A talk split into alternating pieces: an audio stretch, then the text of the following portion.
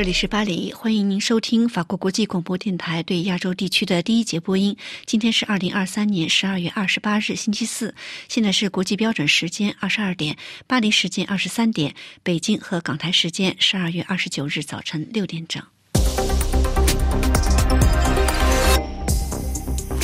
现在是新闻节目时间，首先播报今天的新闻内容提要：台湾总统大选政见发表会最终场交锋，两岸议题再度成三位总统候选人攻防焦点。路透社报道，中国在台湾大选前向台湾颇有影响力的乐队五月天施压表态，中国国台办反驳说是假新闻。台湾陆委会表示正在查证相关事情中。俄罗斯暗示可就韩国的出口管制采取应对措施。中国央行前货政司司长孙国峰因贪腐等罪名被判十六年半有期徒刑。波音七三七 MAX 飞机存在螺栓松动隐患，波音公司建议航空运营商进行针对性检查。时隔三十一年，俄罗斯重开驻布吉纳法索大使馆。瑞典加入北约，土耳其议会批准投票。或可能在新年之后进行。听众朋友们好，今天的新闻节目由林兰编辑主持，下面请听详细内容。台湾总统大选最后一场电视政见发表会周四晚间举行，民众党总统候选人柯文哲批评蓝绿两党总在选举操纵、统独、鼓吹仇视。国民党总统候选人侯友谊强调，国民党会坚守民主自由制度。民进党总统候选人赖清德则表示，世界已经上架台湾，但柯侯两人都在走回依赖中国的老路。详情，请听肖曼的介绍。据中央社报道，两岸议题依然成为这次政见会的攻防焦点。柯文哲批评执政党民进党现阶段仍保有台独党纲。过去八年执政期间与中国大陆零互动，现在更推举自称务实的台独工作者的赖清德当总统候选人。另一方面，国民党不曾修正自己的统一党章，所推派的侯友谊也接受缺乏民意的九二共识。柯文哲还强调。国民两党所坚持的立场都与国际社会所期待维持现状相违背。赖清德只有选举时不主张台独，国民党只有选举时不主张统一。不论民进党或国民党，选举总走回过去的老路，操弄统独意识形态，鼓吹群众相互仇视。国民党总统候选人侯友谊则回击柯文哲说：“国民党是按照中华民国宪法，是台湾的国家的根本大法。这个根本大法讲得非常清楚，国民党坚守民主自由的制度，尤其国民党是反对台独，也反对一国两制。而他一向的态度是，台湾跟大陆的关系互不承认主权，互不否认治权。”台湾未来由两千三百万人决定。侯友谊再次呼吁柯文哲，请不要连我走的台湾，我们中华民国的中间路线，你都把它视为我们是统一的路线。民进党总统候选人赖清德则强调，侯柯两组候选人都是秉持一个中国原则，一个人接受九二共识，一个喊两岸一家亲。都是走回依赖中国的老路，不管是柯文哲或是侯友谊，只要中国对台湾施压，包括挖了邦交国等，一定是批评台湾政府的不是，从来没有去谴责中国的野蛮，这个是他与他们最大的不同。柯文哲在第三轮发言时回击赖清德时又说，他绝不会像民进党、国民党在。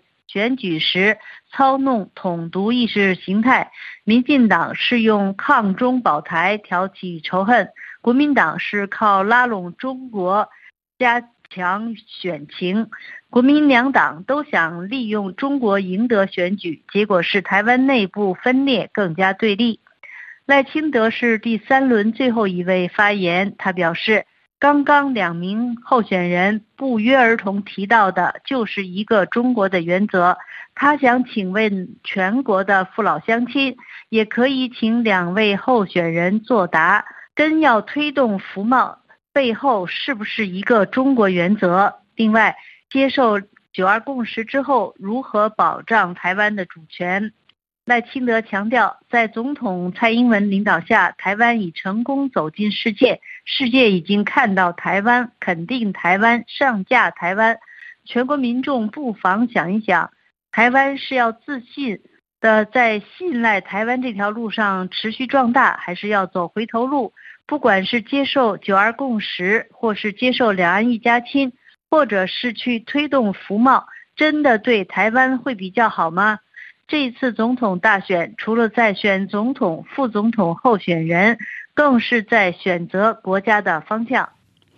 路透社周四报道，援引知情人士及查阅一份台湾安全报告指，中国向台湾颇受欢迎的摇滚乐队五月天施压，要求其在明年一月台湾关键选举前发表亲中言论。当天晚间，中国国台办反驳说是假新闻。另一方面，台湾陆委会则表示正在查证相关情势中。详情，请听夏荣的介绍。据路透社查阅的台湾内部安全报告指出，中国国家广播电视总局要求五月天公开表示支持北京的说法，即民主体制的台湾是中国的一部分，并且加入中国的对台媒体的宣传。这份本月稍早的报告引用台湾官方收集中国政府行动的情报，两名调查此事的台湾安全官员告诉路透社。大陆社群媒体稍早指控五月天在中国一场演唱会中假唱后，中国政府十二月宣布要对五月天展开调查。五月天的经纪公司相信音乐没有回应路透社置评请求。经纪公司之前否认了五月天十一月在中国巡演时假唱。一位匿名的消息人士透露，中国政府要求五月天提供未指明的政治服务，但五月天不同意。该位人士表示，中国政府随后威胁要调查奖唱，处以罚款。他们如果不合作，就会付出代价。路透社说，目前中国当局的调查结果和罚款尚未公布。与此同时，两位台湾官员指出，这件事是由中国公安部主导，希望能在下个月台湾总统大选之前动摇选民。一位官员表示，北京当局认为可以借此影响台湾年轻人的选票。据这两位官员形容，这种针对五月天的跨部门行动规模是前所未有的。其中涉及中共官媒《人民日报》、官方中央电视台和官方新华社对假唱指控的报道。路透社还注意到，中国最高人民检察院主办的《检察日报》也在十二月发表一篇文章，将五月天假唱称为诈骗行为，应受中国法律制裁。并敦促监管机构加强监督。中国央行前司长孙国峰因贪腐等罪名被判十六年半有期徒刑。法新社报道说，这是中国对此类案件中最严厉的处罚之一。现年五十一岁的孙国峰曾任中国人民银行货政司司长。去年五月，他因涉嫌严重违纪违法被调查。中国知名商业媒体财新网援引中国最高检察院周四的发布，孙国峰被控利用职务之便故意泄露政策信息，换取贿赂共计两。千一百万人民币。检方称，宋国峰还利用一家上海上市公司的内部信息，在股市上获利一千一百零九万人民币，情节严重。财新网和几家中国媒体周四援引司法当局披露的信息。孙国峰因受贿、故意泄露国家秘密以及内部交易三宗罪，被判有期徒刑十六年六个月。报道说，这一量刑是此类案件中最重的判决之一。中国金融业目前似乎正经历大规模的反腐运动。上个月，中国主要银行之一中信银行前董事长因贪腐被判处无期徒刑。四月以来，国有资产管理集团中国光大集团的前董事长唐双宁因涉嫌严重违纪违法接受调查。韩国政府。俄罗斯暗示可能就韩国的出口管制采取应对措施。详情请听安东尼的介绍。韩国政府最近新增对俄罗斯出口管制品目，俄罗斯暗示可就此采取应对措施。对此，韩国提醒俄方说，为了改善韩俄关系，俄方也要付出努力。十二月二十七号，俄罗斯外交部发言人玛利亚·扎哈罗娃在记者会上表示。韩方应美方要求采取了不太友好的措施，这违背了与韩方同俄方维持建设性关系的立场，俄方对此深感遗憾。扎哈罗娃强调，韩国参与西方集团的非法对俄制裁行动，严重破坏俄韩关系，而韩国的新举措将给双边实质性合作带来负面影响。他还说，俄方拥有采取应对措施的权利，而且有关措施不一定与韩方的举措相对等，请韩方到时候不要觉得意外。韩国外交部一名官员二十八号向记者表示，政府在发布对俄出口管制措施之前，早已向俄方就此进行说明。为推动韩俄关系改善，不仅仅是韩方，俄方也要付出相应努力。韩国产业通商资源部二十六号公布第三十三批战略物资进出口告示修正案的主要内容，并且将征求公众意见到下个月十五号。新版告示的主要内容为：政府将六百八十二个品目列入全面管制清单，有关品目被认为可被俄方充当军用物资。韩国外交部一名官员就俄方表态表示。两国没有就俄方行动提前进行沟通协商，但是韩俄双方保持着必要沟通。美国联邦航空管理局周四宣布，美国飞机制造商波音公司已建议拥有其旗舰飞机737 MAX 的航空公司进行针对性检查，以找出飞机方向舵控制系统可能存在的螺栓松动的隐患。美国联邦航空调查局在一份声明中说，他正在密切关注对波音737飞机进行有针对性的检查，以核实方向舵控制系统中螺栓松动的可能性。在管理局与波音沟通之后，波音发布信息，建议运营航空公司进行检查。在此之前，一家国际运营商在对方向舵控制连杆机构进行例行维护时，发现一个螺栓丢失了对应的螺母。随后，波音公司发现另外一架未交付的飞机中，其中一个螺母也没有拧紧。波音公司发言人说，发现的一架飞机上的问题已经获得解决。由于谨慎起见，我们建议运营商检查他们的737 MAX 飞机，并将检查结果通知我们。美国联邦航空局还要求航空运营公司告知其过去是否也存在维修过程中发现过这一问题。法新社报道，报道，周四下午。国际标准时间十八点四十左右，波音股价在纽约证券交易所下跌了百分之一点一七。二零一八年十月和二零一九年三月，在印尼和埃塞俄比亚发生波音七三七 MAX 飞机两起空难，造成三百四十六人死亡。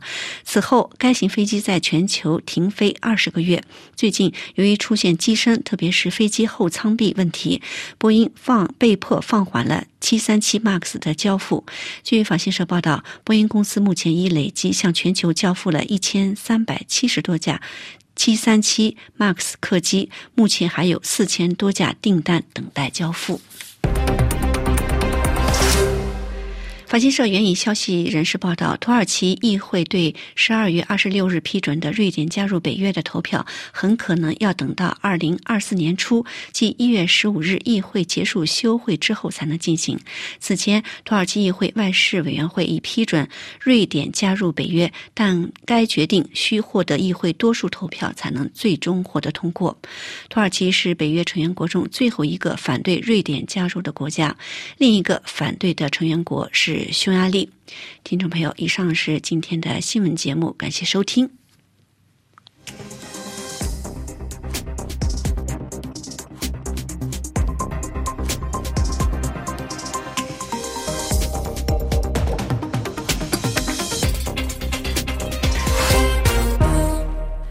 法国国际广播电台，接下来请听由肖曼主持的要闻分析，题目是中俄台在台海两岸关系中浮现的普京因素。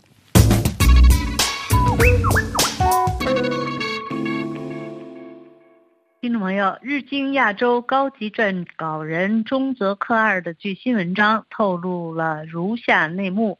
俄罗斯总统普京今年三月在莫斯科告诉来访的中国国家主席说，俄罗斯将在乌克兰至少战斗五年。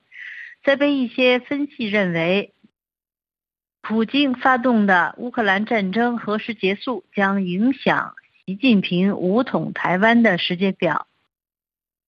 日经亚洲刊登的最新文章还说，普京要在。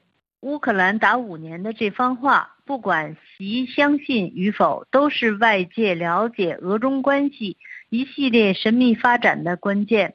这些发展包括五月北京向欧洲派遣和平使团，以及几个月后外交部长秦刚被撤职。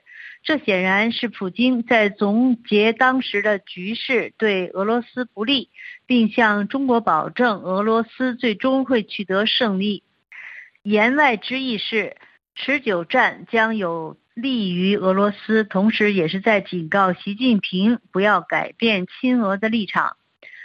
中则提醒说，重要的是要记住2023年中俄领导人之间的对话，尤其是普京三月关于延长乌克兰战争的言论，可能会对整个印太地区的安全产生影响。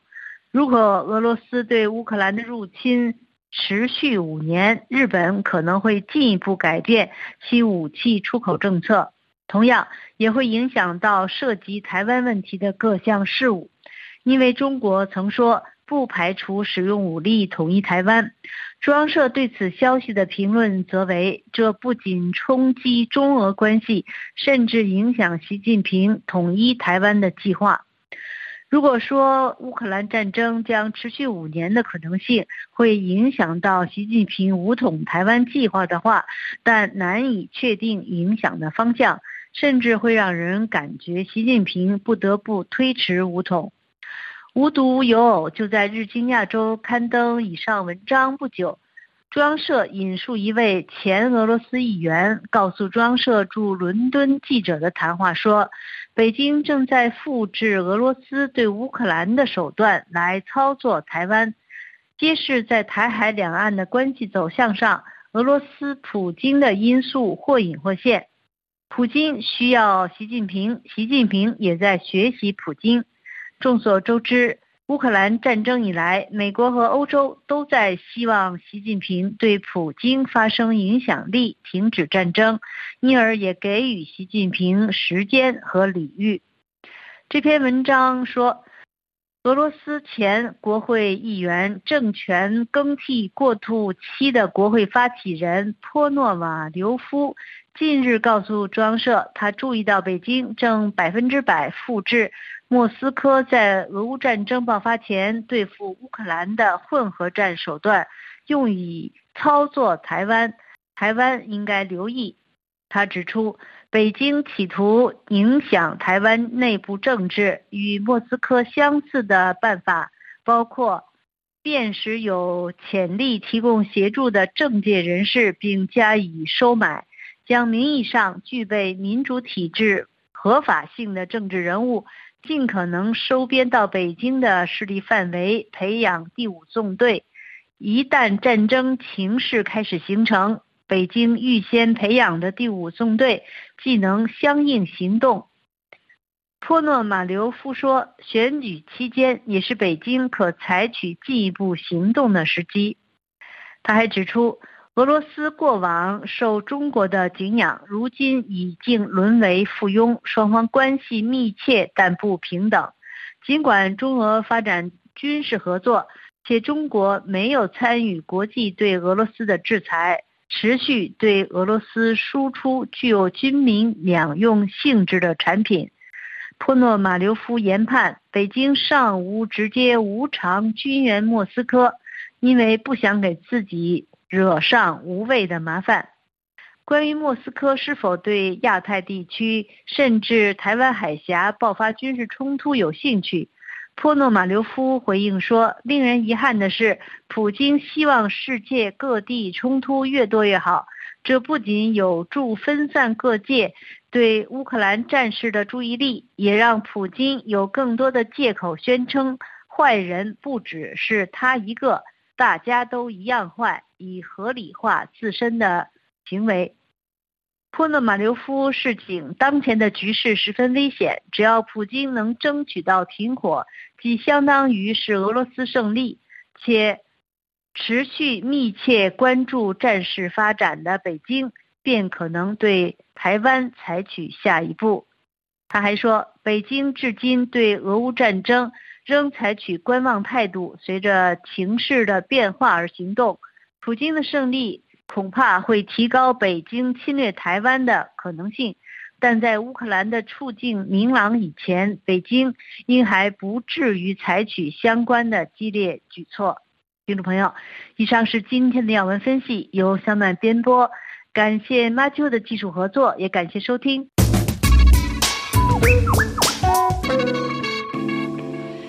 接下来，请听由倪楠主持的法国报纸摘要。各位好，今天是二零二三年十二月二十八日，星期四。今天出刊的法国大报多在头版关注九十八岁的法国政治家、经济学家雅克·德洛尔昨日的与世长辞。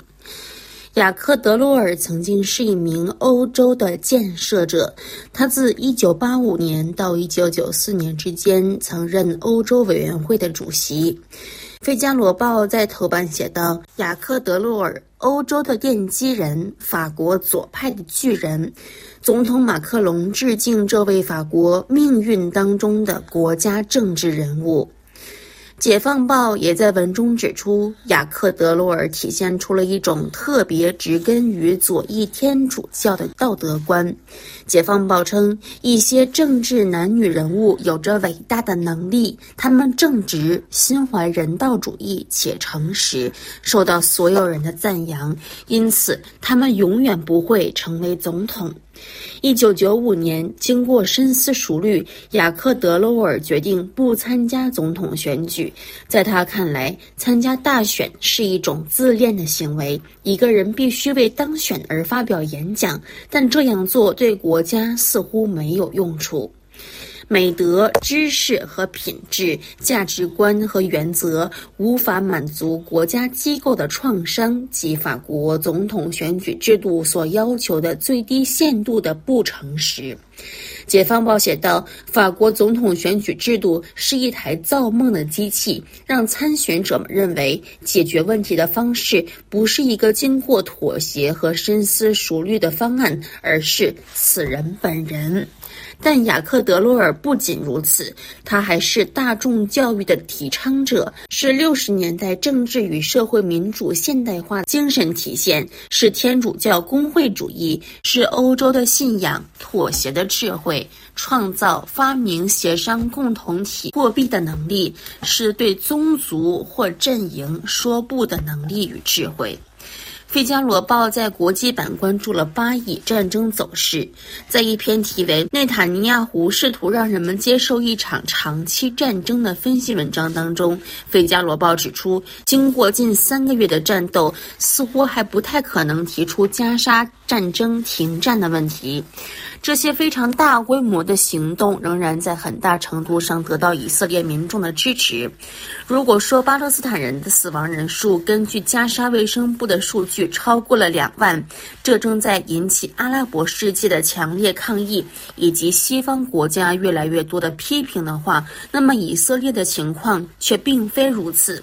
公众舆论仍对十月份的大屠杀及其一千两百人的死亡感到震惊，绝大多数人都支持这次攻势。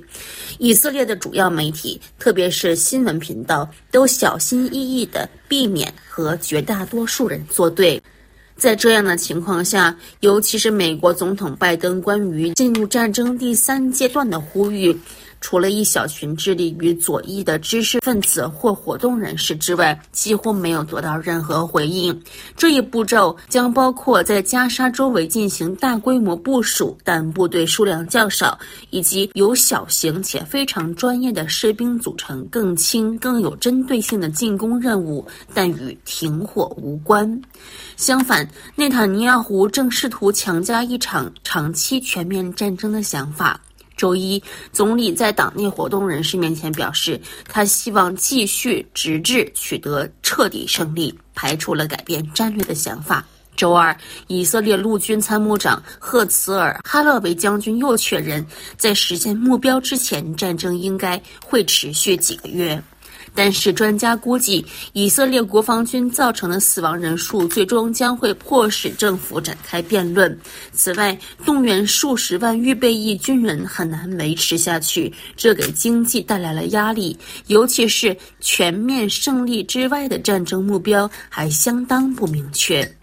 好了，以上是本期的法国报纸摘要，我是倪楠，感谢收听。接下来，请听由桑宇主持的《聚焦非洲》。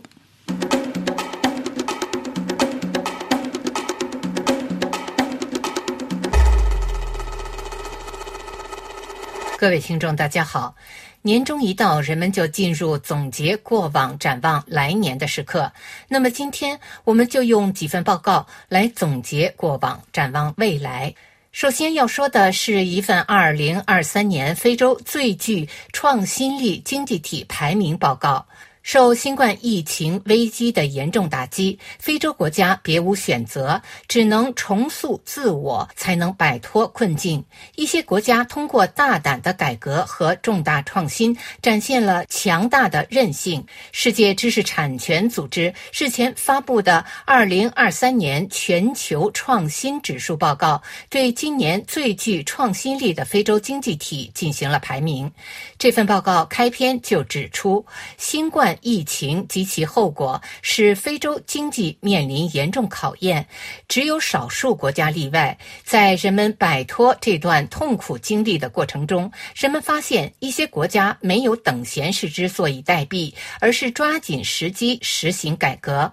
就如同有些人毫不犹豫地使用遮瑕膏来掩盖经济上的小缺陷，而另一些人则采用富含维生素的更加均衡的饮食。时，也就是说，依靠大胆的改革和重大创新来增强自身免疫力。二零二三年全球创新指数报告联合撰写者、欧洲工商管理学院荣誉研究员布鲁诺·朗文表示，虽然许多政府仍在应对新冠疫情期间积累的巨额公共债务，但商业部门却在不断提高创新水平。因此，有十一个非洲国家成功应对了危机的挑战，恢复了经济活力。该排名遵循最新全球创新趋势指数，基于八十项指标来评估经济体在创新方面的优势和劣势，包括申请的技术专利数量、技术产品出口价值、研发投资数额等，作为启动融资系统的衡量指标。最新出炉的排名对全球一百三十二个经济体中的三十二个非洲国家进行了仔细调查。在非洲位居榜首的是三个经济体，他们是毛里求斯、南非和摩洛哥。这三个国家被世界知识产权组织评为二零二三年非洲最具创新力的经济体。毛里求斯尽管与上一版全球创新指数相比下降了十二位，但仍然保持着最具创新性非洲经济体的地位，在二零二三年全球排名第五十七位。该国在二零二二年的排名榜中位居第四十五位，南非排名第五十九位，比二零二二年的世界排名上升了两位。这得益于南非在软件投资、专利申请。和具有独角兽地位的初创企业价值方面取得的进展。摩洛哥排名第七十位，尽管它的世界排名下降了三位，但仍保持非洲第三位。紧随摩洛哥之后。进入非洲前十名的国家还有突尼斯，世界第七十九位；博茨瓦纳，世界第八十五位；埃及第八十六位；佛得角第九十一位；塞内加尔第九十三位位；纳米比亚九十六位；加纳第九十九位。从全球排名来看，瑞士、瑞典、美国、英国和新加坡是二零二三年全球最具创新力的经济体。再让我们来看第二份报告。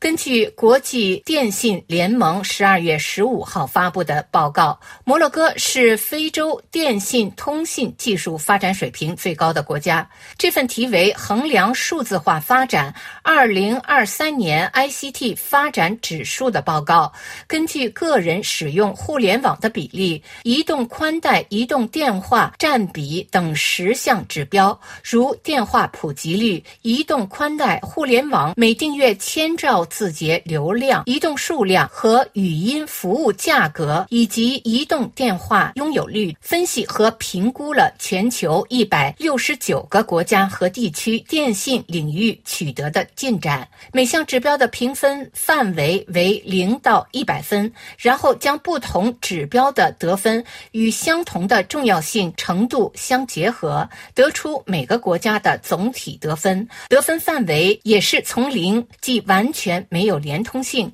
到一百分，即最佳连通性。根据以上评估指标，摩洛哥王国得分为八十五点一分，在非洲大陆表现出色，尤其是移动电话普及率约为百分之一百五十，互联网普及率接近百分之百。毛里求斯以八十一点七分排名第二，领先于塞舌尔的八十点九分、南非的八十点五分、利比亚的七十九点四分、阿尔及利亚的七十七分、埃及的七十五点八分、突尼斯的七十五点四分和博兹瓦纳的七十四分，而加纳则以七十二点九分进入非洲十强。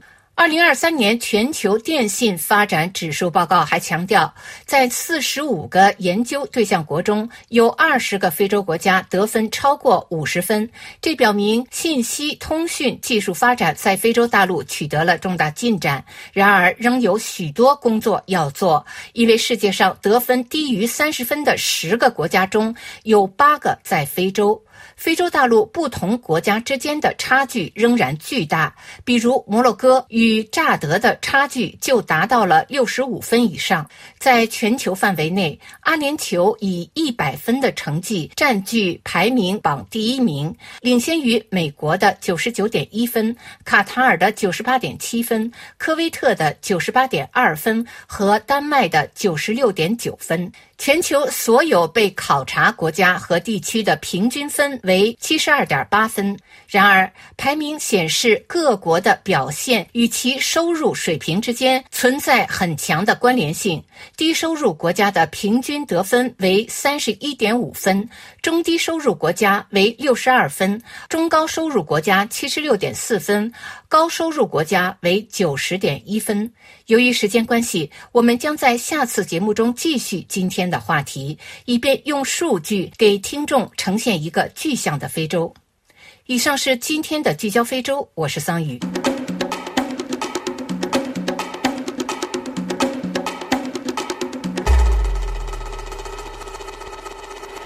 听众朋友，接下来为您重播今天的新闻内容提要。台湾总统大选政见发表会最终场交锋，两岸议题再度成为三位总统候选人攻防焦点。路透社报道，中国在台湾大选前向台湾颇有影响力的乐队五月天施压表态，中国国台办反驳说是假新闻。台湾陆委会表示正在查证相关情势中。俄罗斯暗示可就韩国的出口管制采取应对措施。中国央行。前霍政司司长孙国峰因涉贪腐等三项罪名被判十六年半有期徒刑。波音七三七 MAX 飞机存在螺栓松动隐患，波音公司建议航空运营商进行针对性检查。时隔三十一年，俄罗斯重开驻布吉纳法索大使馆。瑞典加入北约，土耳其议会批准投票或可能在新年后进行。在接下来的专题节目时间，首先请听由安东尼主持的《生态健康与科技》。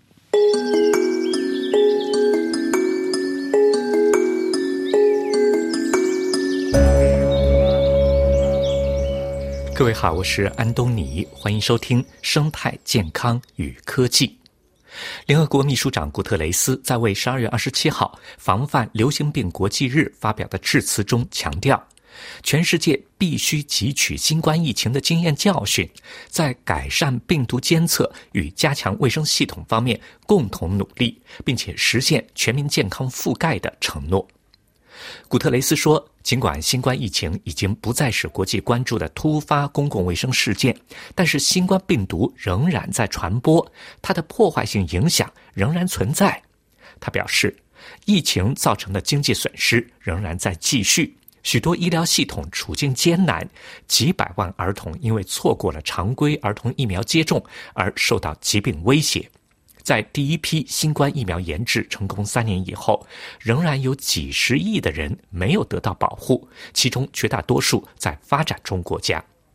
古特雷斯强调，当下一次大流行病来临的时候，我们必须做得更好，但是我们还没有准备好。他为此呼吁，我们必须摒弃富国囤积和控制大流行病医疗用品的道德和医疗灾难。确保人人都能够获得诊断、治疗和疫苗。他同时强调，必须加强世界卫生组织的权威和筹资的能力。古特雷斯认为，这些努力正在取得进展。他回顾道：“今年九月召开的大流行病预防、防范和应对高级别会议，商定了一项强有力的政治宣言，这是对日内瓦大流行病协议谈判的补充。”他敦促各国在这个势头的基础上再接再厉，按照政治宣言的要求，在明年五月的世界卫生大会之前达成一项着重公平而且强有力的全面协议，为所有人建设一个更公平、更健康的世界。二零二一年十二月举行的世界卫生大会特别会议成立了一个政府间的谈判机构。它的任务就是举办一系列的会议，根据世卫组织组织法，就一项预防、防范和应对大流行公约、协定以及其他国际文书展开谈判。政府间谈判机构根据包容、透明、高效、会员国主导和共识原则开展大流行的协定的谈判工作。各国政府主导大流行协定进程讨论工作，世卫组织工作人员为这些讨论提供秘书处的服务。他们支持各国开展工作，但不参与决策。政府间谈判机构第七次会议于今年十二月四号到六号在日内瓦世卫组织总部举行。在这次会议上，各国政府完成了政府间谈判机构主席团提交的大流行协定谈判文本的审查工作。根据安排，下一次会议将于明年二月十九号到三月一号举行。与此同时，各国政府也在就国际卫生条例修正案进行谈判。国际卫生条例规定了各国防范和应对疫情及其他严重公共卫生风险的方法和义务。面对新冠大流行带来的挑战，这个条例急需修正。修正问题工作组于今年十二月七号到八号举行了最新一次会议，它的目标是在下一届世界卫生大会上审议和通过各修正案。好了，各位，以上听到的是今天的生态健康与科技。今天的话题是：联合国秘书长强调，当下一次大流行病来临的时候，我们必须做得更好。这次节目就到这儿，感谢您的收听，再会。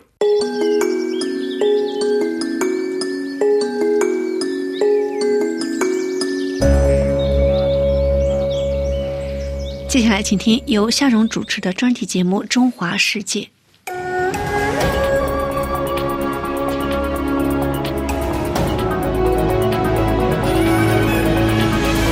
华广的听众朋友们，大家好，我是夏蓉。二零二四台湾大选，除了赖清德、侯友谊与柯文哲谁将赢得总统宝座之外，立法院现已成为各政党兵家必争之地。换句话说，三个主要政党都不会过半，极可能是大选后的国会局势。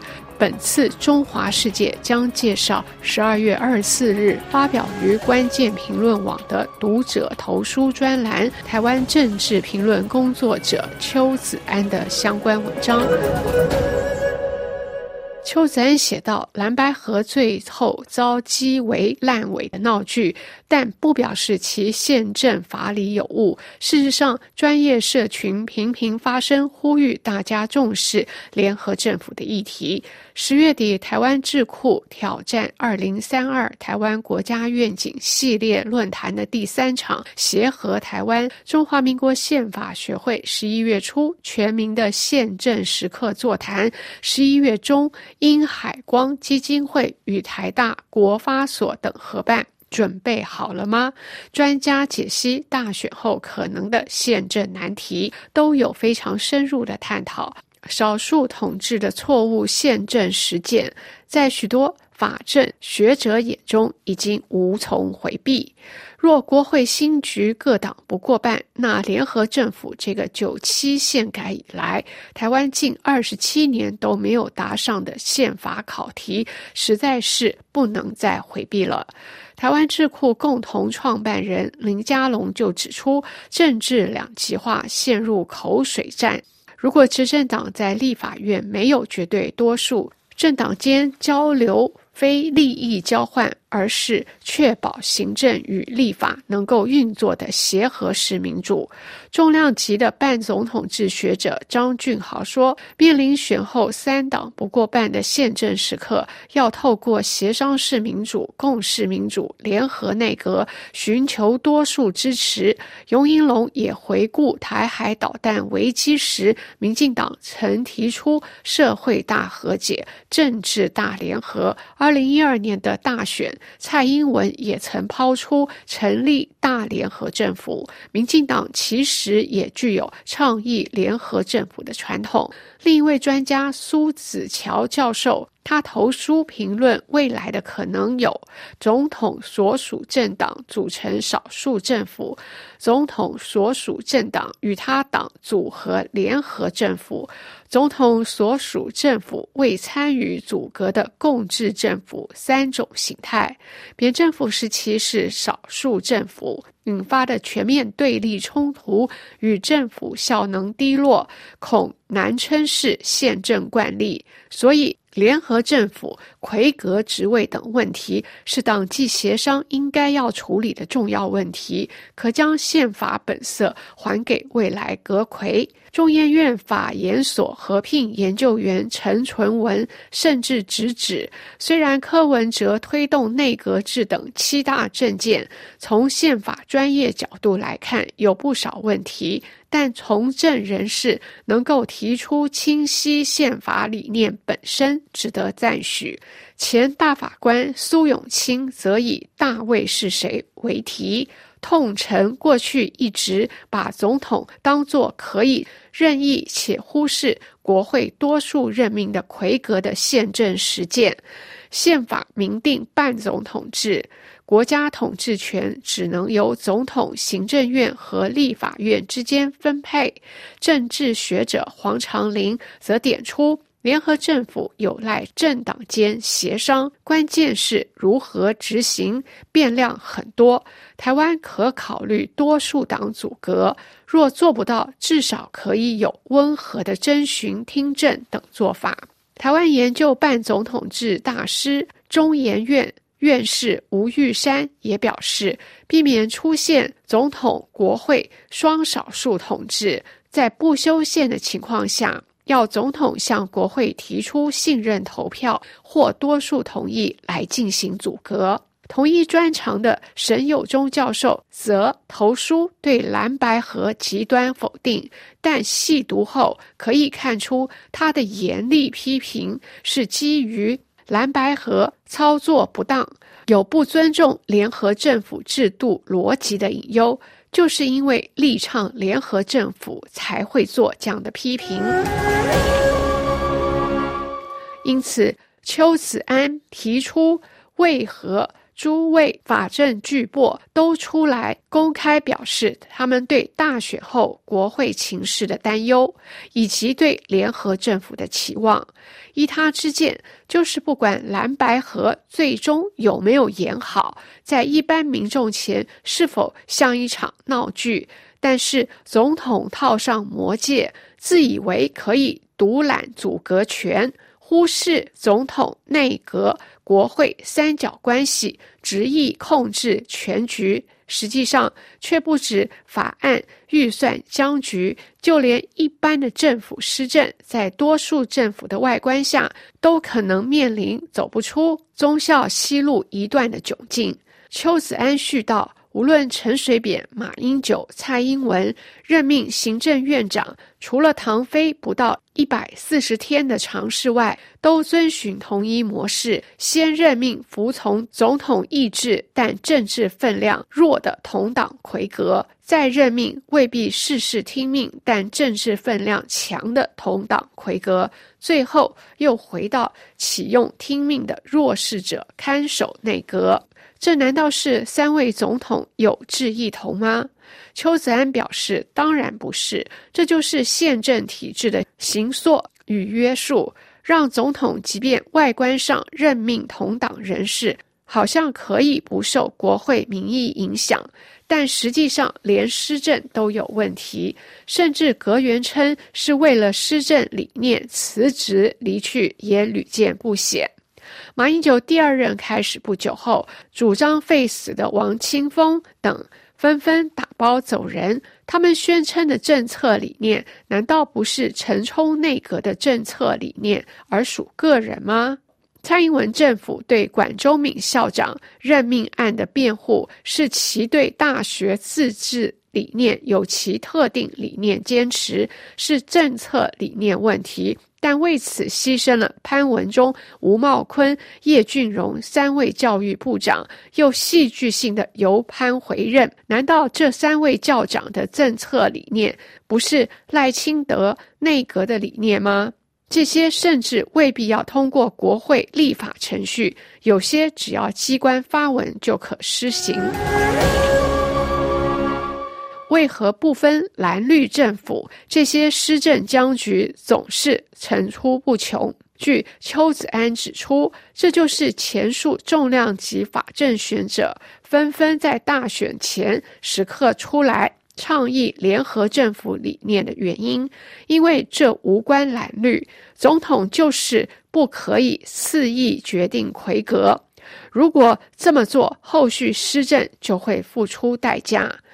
邱子安前面所举的台湾智库论坛创办人林佳龙，还是现任总统府秘书长。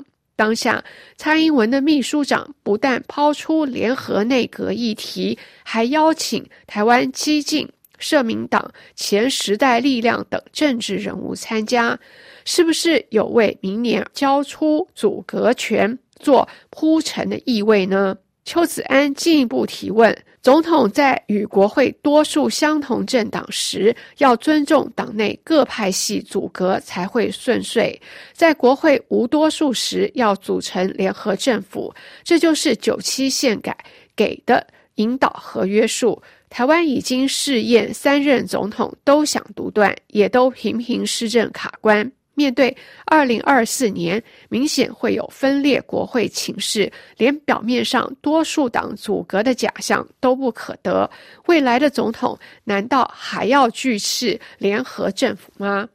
最后想关注的是，之所以产生这些问题，主因在于台湾选制只有一轮。所以说，在三组总统候选人实力相当的时候，容易变成少数总统却赢者全拿的局面。一位嫁到法国的台湾妈妈接受法广采访时表示她的看法，她说。台湾选举的制度，目前为止，它就是只有一轮制，所以等于说投票一次就定生死。也就是说，也许得到最高票的人，他并不代表半数以上台湾人民的心声，所以可能就会造成台湾未来的，呃，大家自己内部的一些分歧，那觉得法国的一些选举方面的制度可能考量上来讲会比较适合，也就是他们是两轮制的选举。第一轮的时候，大家可以投自己想要投的候选人，那但是第二轮的时候，大家可能就会一大局下去考虑。呃，我希望未来我们的国家走向哪一个？即使我不是这么赞同这个候选人，但是也许他是我想要走的方向。那在这种情况之下，他们可能就会比较呃获得百分之五十或者是接近半数以上的呃，应该算名声吧、民意吧。这也许以后对我们呃这种做法，也许对我们以后是一个很好的借鉴。我们一轮制的应该是有某些缺点，那可能不能赢得大多数的人的意见。那这样未来当中一定会多多少少都会有一些不满的心声。那这样的话，我们几乎就是蛮难去让我们台湾的未来走向一个更统一、更团结的一个未来。嗯，那你会不会希望台湾的选举制度以后有人提倡说，哎，我们也来改成两轮制呢？啊，我觉得我非常同意。以上是由夏荣主持的《中华世界》，感谢您的收听以及 Philip 的技术合作，下次节目再会。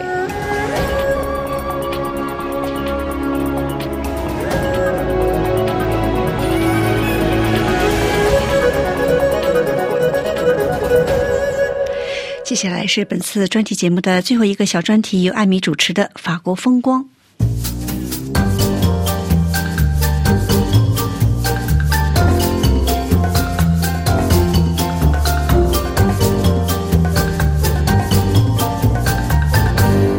听众朋友好，对于法国旅游业来说，二零二三年的结束和开始是一样，都是红红火火的。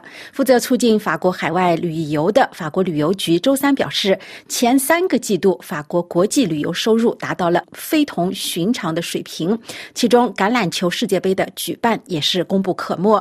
据法国旅游局表示，从二零二三年的一月到九月，法国的国际旅游收入达到了五百零四亿欧元，比去年增长了百分之。十一点六，而这个数字更是比新冠疫情前的二零一九年增长了百分之十二点四。报道指出，仅在九月份，国际旅游收入就达到了六十二亿欧元，这主要是得益于美国游客消费的大幅增长，以及亚洲游客，尤其是日本游客的逐步回升。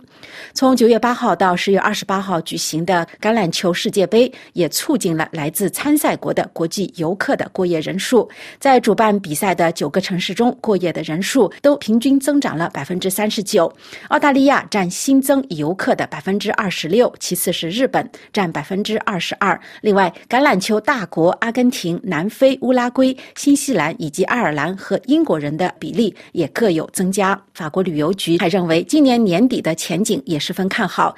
最新的十个国家旅游意向晴雨表证实，未来六个月内，法国仍然将是欧洲最具吸引力的旅游。目的地之一，二零二二年已经是法国旅游业创下纪录的一年，收入达到了五百八十亿欧元。法国旅游局长认为，法国很可能在十二月份超过去年的记录，并称这预示着明年夏季奥运会和残奥会将迎来一个非常好的旅游旺季，所有的奥运会举办地都会在此受益。而法国海外促进旅游局的首席执行官勒布歇也看好奥运会会给法国旅游业。业的潜力带来又一次绝佳的机会。法国得天独厚，拥有傲人的旅游资源。如果说是处处皆美景，应该也不算太过分。但是如果再细分评判高低的话，法国哪个地区又最受游客的欢迎呢？我们还是用数字来说话。法国经济统计局本周二二十八号公布了今年的统计结果，显示西南部的新阿基坦 （Nouvelle Aquitaine） 夺得头筹，成为法国最具旅游。吸引力的地方，露营地、酒店、度假村和旅游住宅的住宿天数总计达到了四千七百四十万晚，比二零二二年增加了一百万。领先于法兰西岛和奥克西塔尼。二零二二年，这个地区记录的过夜天数已经超过了疫情爆发前的水平。与去年夏季相比，二零二三年增幅仍然达到了百分之二点五。新阿基坦实际上是法国的一个大区，根据二零一四年的重划，合并了阿基坦。利木赞、普瓦图、夏朗德等三个大区，地处大西洋比利牛斯山脉和中央高原之间，地理位置十分优越，不仅气候温和，而且还常年阳光明媚。高山、海洋、平原多面的风景名胜像珍珠一样串了起来，同时还是美食天堂。游客们可以自由自在的在著名的波尔多葡萄园、壮丽的比利牛斯山脉、迷人的多尔多涅山谷、宁静的牵牛高原、利木赞的山脉、神秘的普瓦图文湿地高原、雷岛以及奥莱龙岛，还有风景如画的巴斯克地区，随便选择一个心仪的地方住下来，也可以换着花样玩。因为位于法国西南部中心地带的这片地区，可以提供各种各样的活动以及参观项目，也拥有无数的自然和建筑瑰宝，既可以享受沙滩和海中的娱乐项目，也可以享受森林和水域美景。那些寻找地方风味的美食家也可以在这里大饱口福。当地的知名土特产中就有波尔多、贝尔、热拉克和瑞朗松的葡萄酒，阿尔卡雄和马雷纳奥克隆岛的特产牡蛎，阿让特产的西梅，朗特特产家禽和鹅肝，佩里格尔的松露，沙洛斯的牛肉，巴月纳的火腿炖母鸡，普瓦图的脆饼，法式梨子布丁塔，以及。巴斯克的蛋糕都让陶客们如数家珍，闻名心动，都值得前去一品一游。除了法国游客之外，外国游客也非常喜欢这个地区，其中又以德国人、荷兰人和西班牙人领先，占了四分之一的预订量。在住宿方面，露营的方式比去年更受欢迎。在遭受2022年的特大森林大火烧伤的阿卡雄盆地，也恢复了对游客的吸引力。整个。季节的露营地过夜的住宿量增加了百分之七。法国似乎从未如此充满吸引力，但是也需要居安思危，因为南部的邻国西班牙的旅游业也正在迎头赶上，或许在不久的将来就会夺下游客最多欧洲国家的桂冠。但是巴黎夏季奥运会的举办，估计会让这一天不会在二零二四年就到来。以上法国风光由艾米编播，感谢收听。法国国际广播电台接下来为您最后一次重播今天的新闻内容提要。台湾总统大选政见发表会最终场交锋，两岸议题再度成三位总统候选人攻防焦点。路透社报道，中国在台湾大选前向台湾颇有影响力的乐队五月天施压表态，中国国台办反驳说是假新闻。台湾陆委会表示正在查证相关情势中。俄罗斯暗示可就韩国的出口管制采取应对措施。中国央行前货政司长孙国峰因涉贪腐罪被判十六年半有期徒刑。波音七三七 MAX 飞机存在螺栓松动隐患，波音公司建议航空运营商进行针对性检查。时隔三十一年，俄罗斯重开驻布吉纳法索大使馆。瑞典加入北约。土耳其议会批准投票，或可能在新年之后进行。听众朋友，法国国际广播电台今天对亚洲地区的第一节华语播音到此就即将结束。本次播音由林兰主持，感谢 Matthew 的技术合作，更感谢您的收听。在节目的最后，我们为您播出法语歌曲《k e l q u e b a r 由菲菲和 Luisa 演唱。本次播音将随着法语歌曲的结束而全部结束。我们在巴黎也要祝 亚洲的听众朋友们早安。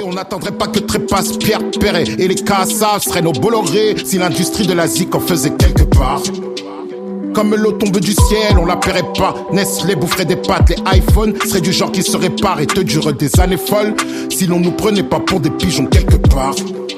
Une fois, deux fois et allez hop, dehors, nos élus auraient le même poids que toi, moi, le même salaire par mois. Et nos voix vaudraient de l'or si la démocratie en était une quelque part. J'ai vécu dans un ring gauche-droite dans le coin. Sans jamais répondre au king, j'osais pas. Mon père c'était quelqu'un et je me demanderai toujours si malgré les coups, papa m'aimait quelque part.